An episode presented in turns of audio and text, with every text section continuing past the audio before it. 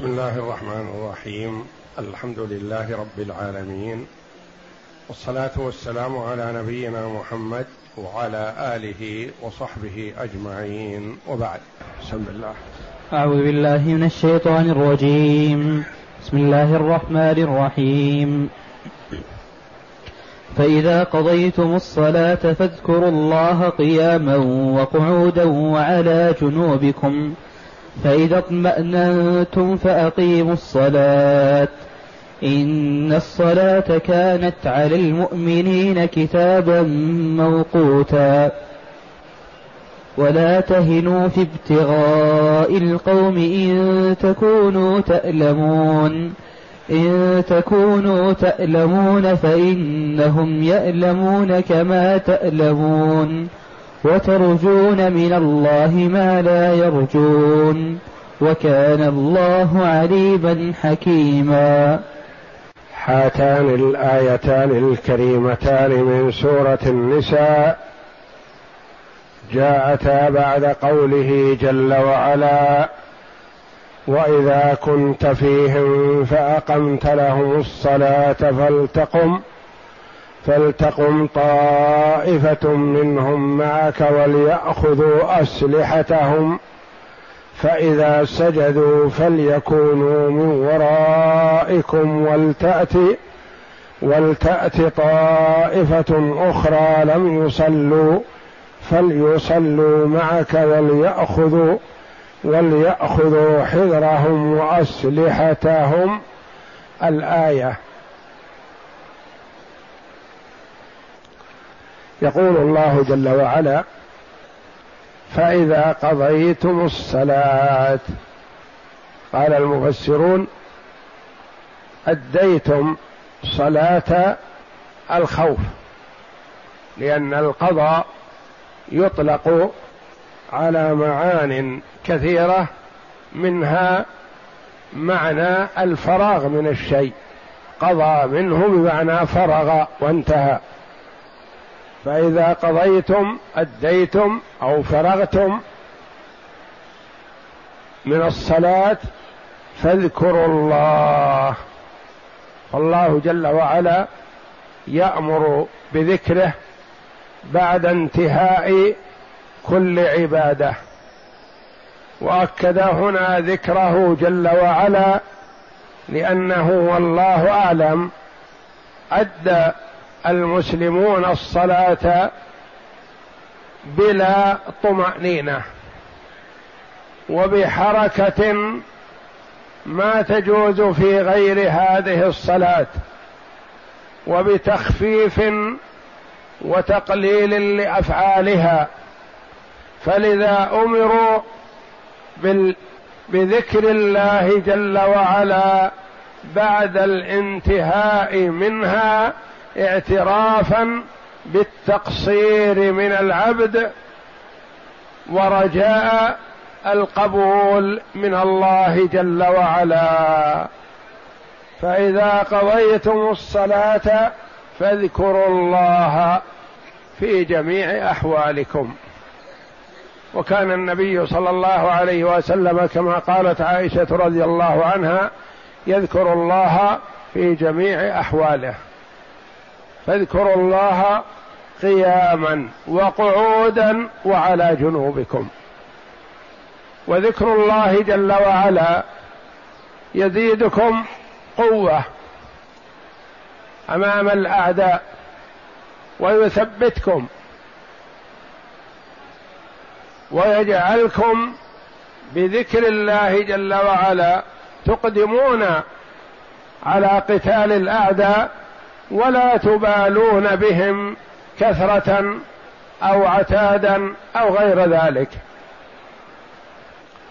وذكر الله جل وعلا لا يتطلب منكم انشغال به عما أنتم فيه بل المرء يذكر الله جل وعلا ويكر ويفر ويضرب بالسيف ويقاتل الأعداء ولسانه يذكر الله جل وعلا.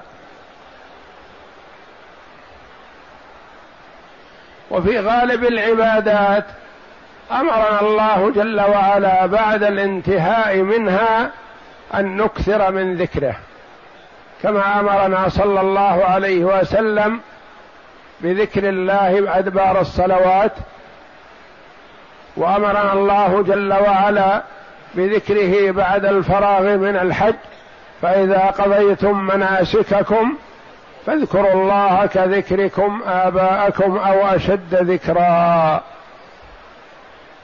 فاذكروا الله قياما وقعودا وعلى جنوبكم يعني في جميع أحوالكم. ولا تتوقف عن ذكر الله لأنك مستلق على الفراش أو لأنك جالس ويهولك أناس قيام فاذكروا الله في جميع أحوالك. قياما وقعودا وعلى جنوبكم.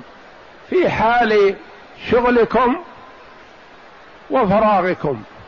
في حال صحتكم ومرضكم. في حال إقامتكم وسفركم. في جم في حال مشيكم وسيركم أو ركودكم وجلوسكم في جميع الأحوال. فاذكروا الله قياما وقعودا وعلى جنوبكم.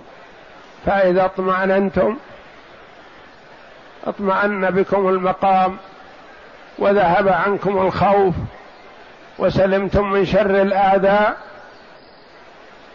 فأقيموا الصلاة.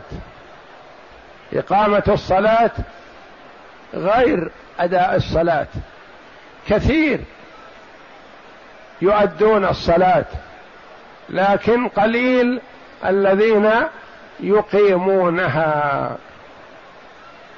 إقامة الصلاة يعني الإتيان بها على أكمل وجه من حيث الوضوء والاستعداد لها بالطهارة البدنية وطهارة البقعة وطهارة الثوب.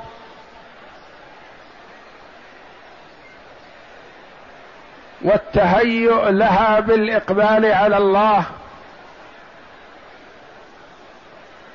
والإطمئنان في القيام والركوع والسجود. وتدبر القراءة والذكر وتدبر ما يقول في صلاته يعني يكون قلبه حاضر في جميع أحواله في صلاته. فإذا اطمأننتم فأقيموا الصلاة. إذا أداها في غير وقتها فما أقامها حقا. إذا أداها بلا خشوع فما أداها حقا فما أقامها. فأقيموا الصلاة. إن الصلاة كانت على المؤمنين كتابا موقوتا. كتابا مكتوب مفروض موقوتا موقتا بأوقات. فلا تصح الصلاة قبل وقتها. ولا يجوز تأخيرها عن وقتها. بل لها وقت كما بينه الله جل وعلا في كتابه أقم الصلاة لدلوك الشمس إلى غسق الليل وقرآن الفجر إن قرآن الفجر كان مشهودا. وغير ذلك من الآيات وبين النبي صلى الله عليه وسلم في سنته الصحيحة وقت كل صلاة بدايته ونهايته. فلا يجوز أن تؤدى صلاة الظهر قبل الزوال ولا تصح. كما يحرم تأخيرها إلى دخول وقت صلاة العصر إلا لمن يباح له الجمع. فعند الجمع يكون الوقتان وقتا واحدا. ولا فاصل بينهما. فإذا أبيح الجمع فسواء جمع تقديما أو تأخيرا يكون وقت الصلاة من زوال الشمس إلى أن يصير ظل كل شيء مثليه عدا ظل الزوال. هذا وقت الاختيار ووقت الضرورة إلى غروب الشمس. وكذا وقت المغرب من غروب الشمس إلى غروب الشفق. ولا يجوز تأخيرها إلى ما بعد الغروب إلا لمن يباح له الجمع. ومن أبيح له الجمع فوقت المغرب ووقت العشاء يكونان وقتا واحدا. يصلي الأرفق به من تقديم أو تأخير ولا فاصل بينهما. فوقتهما جميعا من غروب الشمس إلى منتصف الليل الأول. وما بعد منتصف الليل الأول إلى الفجر وقت ضرورة. لا يجوز التأخير إليه إلا لضرورة. ووقت صلاة الفجر من طلوع الفجر إلى طلوع الشمس. ولا يجوز تأخيرها إلى ما بعد طلوع الشمس إلا في حال نوم أو غفلة ونحو ذلك. وكما قال عليه الصلاة والسلام من نام عن صلاة أو نسيها فليصلها إذا ذكرها لا كفارة لها إلا ذلك. فالأوقات متواصلة إلا وقت الفجر غير متصل بوقت الظهر.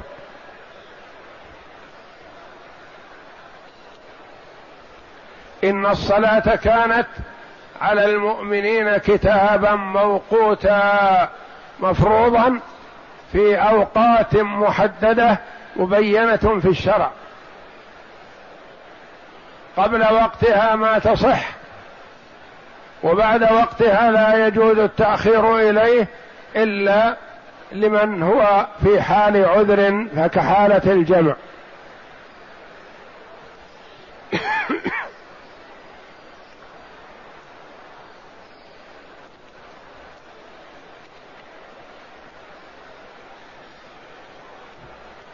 وفي قوله جل وعلا ولا تهنوا في ابتغاء القوم إن تكونوا تألمون فإنهم يألمون كما تألمون وترجون من الله ما لا يرجون. لما انصرف أبو سفيان ومن معه من مشركي قريش وغيرهم من أحد. والمسلمون في حال جراحة. ومنهم من استشهد. فهم في شدة وكرب. رأى النبي صلى الله عليه وسلم ورأيه صائب.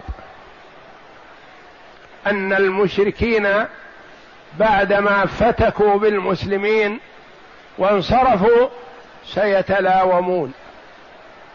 ويقول بعضهم لبعض لما تمكنتم منهم وصاروا بين أيديكم لقمة سائغة تتركونهم وترجعون؟ هلا قضيتم عليهم قضاء تاما؟ وفعلا مثل ما توقع عليه الصلاة والسلام قالوا هذا وتشاوروا. فرأى النبي صلى الله عليه وسلم بتوفيق الله له أن يجهز جيشا لملاحقتهم. وهم في حال جراحة وفي حال تعب. لكن إذا شعروا أن المسلمين لحقوهم سينهزمون بإذن الله. ولا يأتون إلى المدينة وإلا فيخشى أنهم إذا تلاوموا رجعوا إلى المدينة. وقاتلوا النبي صلى الله عليه وسلم والصحابة حتى يفتكوا بهم. وفعلا لما كانوا في مكان بعدما جاوزوا المدينة لام بعضهم بعض. وتشاوروا على أن يرجعوا. فعلموا أن جيش النبي صلى الله عليه وسلم متوجه إليهم. وخوفوا بذلك فخافوا وانهزموا ورجعوا إلى مكة خائبين والحمد لله. لما حث النبي صلى الله عليه وسلم الصحابة رضي الله عنهم على ملاحقة جيش الكفار قال بعضهم لبعض نحن في جراحة. ولا قدرة لنا على القتال. أنزل الله جل وعلا ولا تهنوا في ابتغاء القوم إن تكونوا تألمون فإنهم يألمون كما تألمون. أنتم فيكم جراح وفيكم تعب وحاجة وتعبتم من الجراحة فأنتم تألمون وهم كذلك فيهم مثل ما فيكم لكنكم تتميزون عنهم بشيء مهم وأنه وهو أنهم لا يرجون شيئا وإنما من باب الحمية والنعرة الجاهلية وأنتم ترجون من الله الجنة وترجون من الله الثواب فبادروا لطلب النبي صلى الله عليه وسلم واستجيبوا. فبادر الصحابة رضي الله عنهم حتى إن الأخوين يحمل أحدهما الآخر ويسير. استجابة لأمر الله جل وعلا وأمر رسوله صلى الله عليه وسلم. فيهم الجراحة وأحدهم لا يستطيع أن يمشي فحمله أخوه على كتفيه. يذهب به ليقاتل في سبيل الله. وفي هذه الحال استجابة لأمر الله جل وعلا وأمر رسوله صلى الله عليه وسلم. ولا تهنوا لا تضعفوا ولا يصيبكم الوهن ولا العجز بل سارعوا وبادروا لقتال الكفار. ولا تهنوا في ابتغاء القوم يعني في طلبهم. اذهبوا إليهم والحقوهم لينصرفوا وينهزموا. إن تكونوا تألمون فإنهم يألمون كما تألمون. مثلكم. فيكم الجراحة وفيهم الجراحة. وفيكم التعب وفيهم التعب. وأنتم تتألمون مثل ما يتألمون هم لكنكم أنتم لكم ميزة عنهم. ما ينبغي أن تهنوا ولا تضعفوا. وترجون من الله. أنتم ترجون. ترجون الجنة. ترجون الثواب ترجون الشهادة ترجون الغنيمة والفوز. أنتم لكم أمل ورجاء في الله جل وعلا وهم خلوا ما ينبغي أن يكونوا أقوى منكم.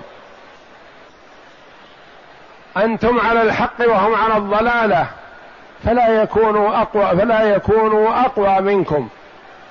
وترجون من الله ما لا يرجون. ثم ختم الآية بخاتمة عظيمة. وكان الله عليما حكيما. عليم بمآل ما يصير هذا الإقدام منكم. عليم بالثواب الذي تستحقونه. عليم بحالكم يؤيدكم وينصركم. حكيما يضع الأشياء مواضعها.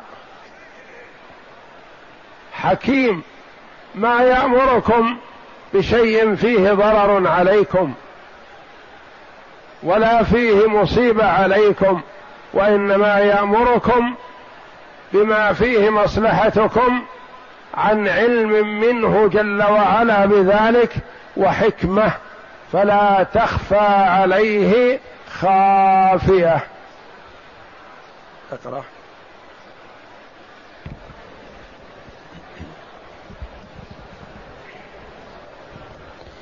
يأمر تعالى بكثرة الدعاء عقيب صلاة الخوف وإن كان مشروعا مرغبا فيه أيضا بعد غيرها ولكن ها هنا آكد لما وقع فيها من التخفيف في أركانها ومن الرخصة في الذهاب فيها والإياب.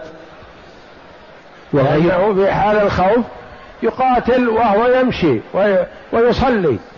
يصلي وهو يمشي وهو ويفر ويضرب بالسلاح ويصلي. الله أكبر الله أكبر. ولو لم يسجد ولا يركع. نعم. وغير ذلك مما ليس يوجد في غيرها كما قال تعالى في الأشهر الحرم فلا تظلموا فيهن أنفسكم وإن كان هذا منهيا عنه في غيرها ولكن النفس منهي عنه في كل وقت لكن في الأشهر الحرم والأيام الفاضلة ما ينبغي للإنسان أن يظلم نفسه. نعم. ولكن فيها آكد لشدة حرمتها وعظمها ولهذا قال تعالى فإذا قضيتم الصلاة فاذكروا الله قياما وقعودا وعلى جنوبكم. فأنتم مأمورون بذكر الله دائما وأبدا لكن في حال الخوف آكد. نعم. أي في سائر أحوالكم. ثم قال تعالى فإذا اطمأننتم فأقيموا الصلاة. أي فإذا أمنتم وذهب الخوف وحصلت الطمأنينة فأقيموا الصلاة. أي فأتموها وأقيموها كما أمرتم بحدودها وخشوعها وركوعها وسجودها وجميع شؤونها. وقوله تعالى إن الصلاة كانت على المؤمنين كتابا موقوتا. قال ابن عباس أي مفروضا. وقال ابن مسعود إن للصلاة وقتا كوقت الحج. وقال زيد بن أسلم وقت كوقت الحج يعني ما يتقدم ولا يتأخر. وقت الظهر من زوال الشمس إلى دخول وقت صلاة العصر. وقت العصر من انتهاء وقت صلاة الظهر إلى حدة بياض الشمس وقبل اصفرارها إلى أن يصير ظل كل شيء مثليه. ووقت الضرورة من هذا إلى غروب الشمس. ووقت المغرب من غروب الشمس إلى غياب الشفق ووقت العشاء من غياب الشفق إلى منتصف الليل وقت الاختيار والضرورة إلى طلوع الفجر. فصلاتان لهما وقت اختيار وقت ضرورة وصلاتان لا ضرورة في وقتهما بل الوقت واحد. فالعصر والعشاء لهما وقتان وقت اختيار ووقت ضرورة. يعني وقت الضرورة لا يجوز التأخير إليه إلا لضرورة. وقال زيد بن أسلم منجما كلما مضى نجم جاء نجم. يعني كلما مضى وقت جاء وقت. يعني إن المسلم مرتبط بأوقات الصلاة جميعا. يكون وقت الظهر الزوال. فإذا انتهى وقت الظهر دخل وقت العصر. فإذا انتهى وقت العصر دخل وقت المغرب. فإذا انتهى وقت المغرب دخل وقت العشاء. فإذا انتهى وقت العشاء دخل وقت الفجر. وهكذا في جميع الأوقات ما عدا من طلوع الشمس إلى وقت الزوال هذا ليس بوقت فريضة وإنما هو وقت نافلة صلاة الضحى. وقوله تعالى ولا تهنوا في ابتغاء القوم أي لا تضعفوا في طلب عدوكم بل جدوا فيه وقاتلوهم واقعدوا لهم كل مرصد. إن تكونوا تألمون فإنهم يألمون كما تألمون أي كما يصيبهم الجراح والقتل كذلك يحصل لهم كما قال تعالى إن يمسسكم قرح فقد مس القوم قرح مثله. ثم قال إن يمسسكم إن يمسسكم قرح فقد مس القوم قرح مثله. ثم قال تعالى وترجون من الله ما لا يرجون أي أنتم وإياهم سواء فيما يصيبكم من الجراح والآلام ولكن أنتم ترجون من الله المثوبة والنصر والتأييد كما وعدكم إياه في كتابه وعلى لسان رسوله صلى الله عليه وسلم وهو وعد حق وخبر صدق وهم لا يرجون شيئا من ذلك فأنتم أولى بالجهاد منهم وأشد رغبة فيه وفي إقامة كلمة الله وإعلانها وإعلائها وكان الله عليما حكيما أي هو أعلم وأحكم فيما يقدره ويقضيه وينفذه ويمضيه من ويمضيه من أحكامه الكونية والشرعية وهو المحمود على كل حال. والله أعلم وصلى الله وسلم وبارك على عبد ورسول نبينا محمد وعلى آله وصحبه أجمعين.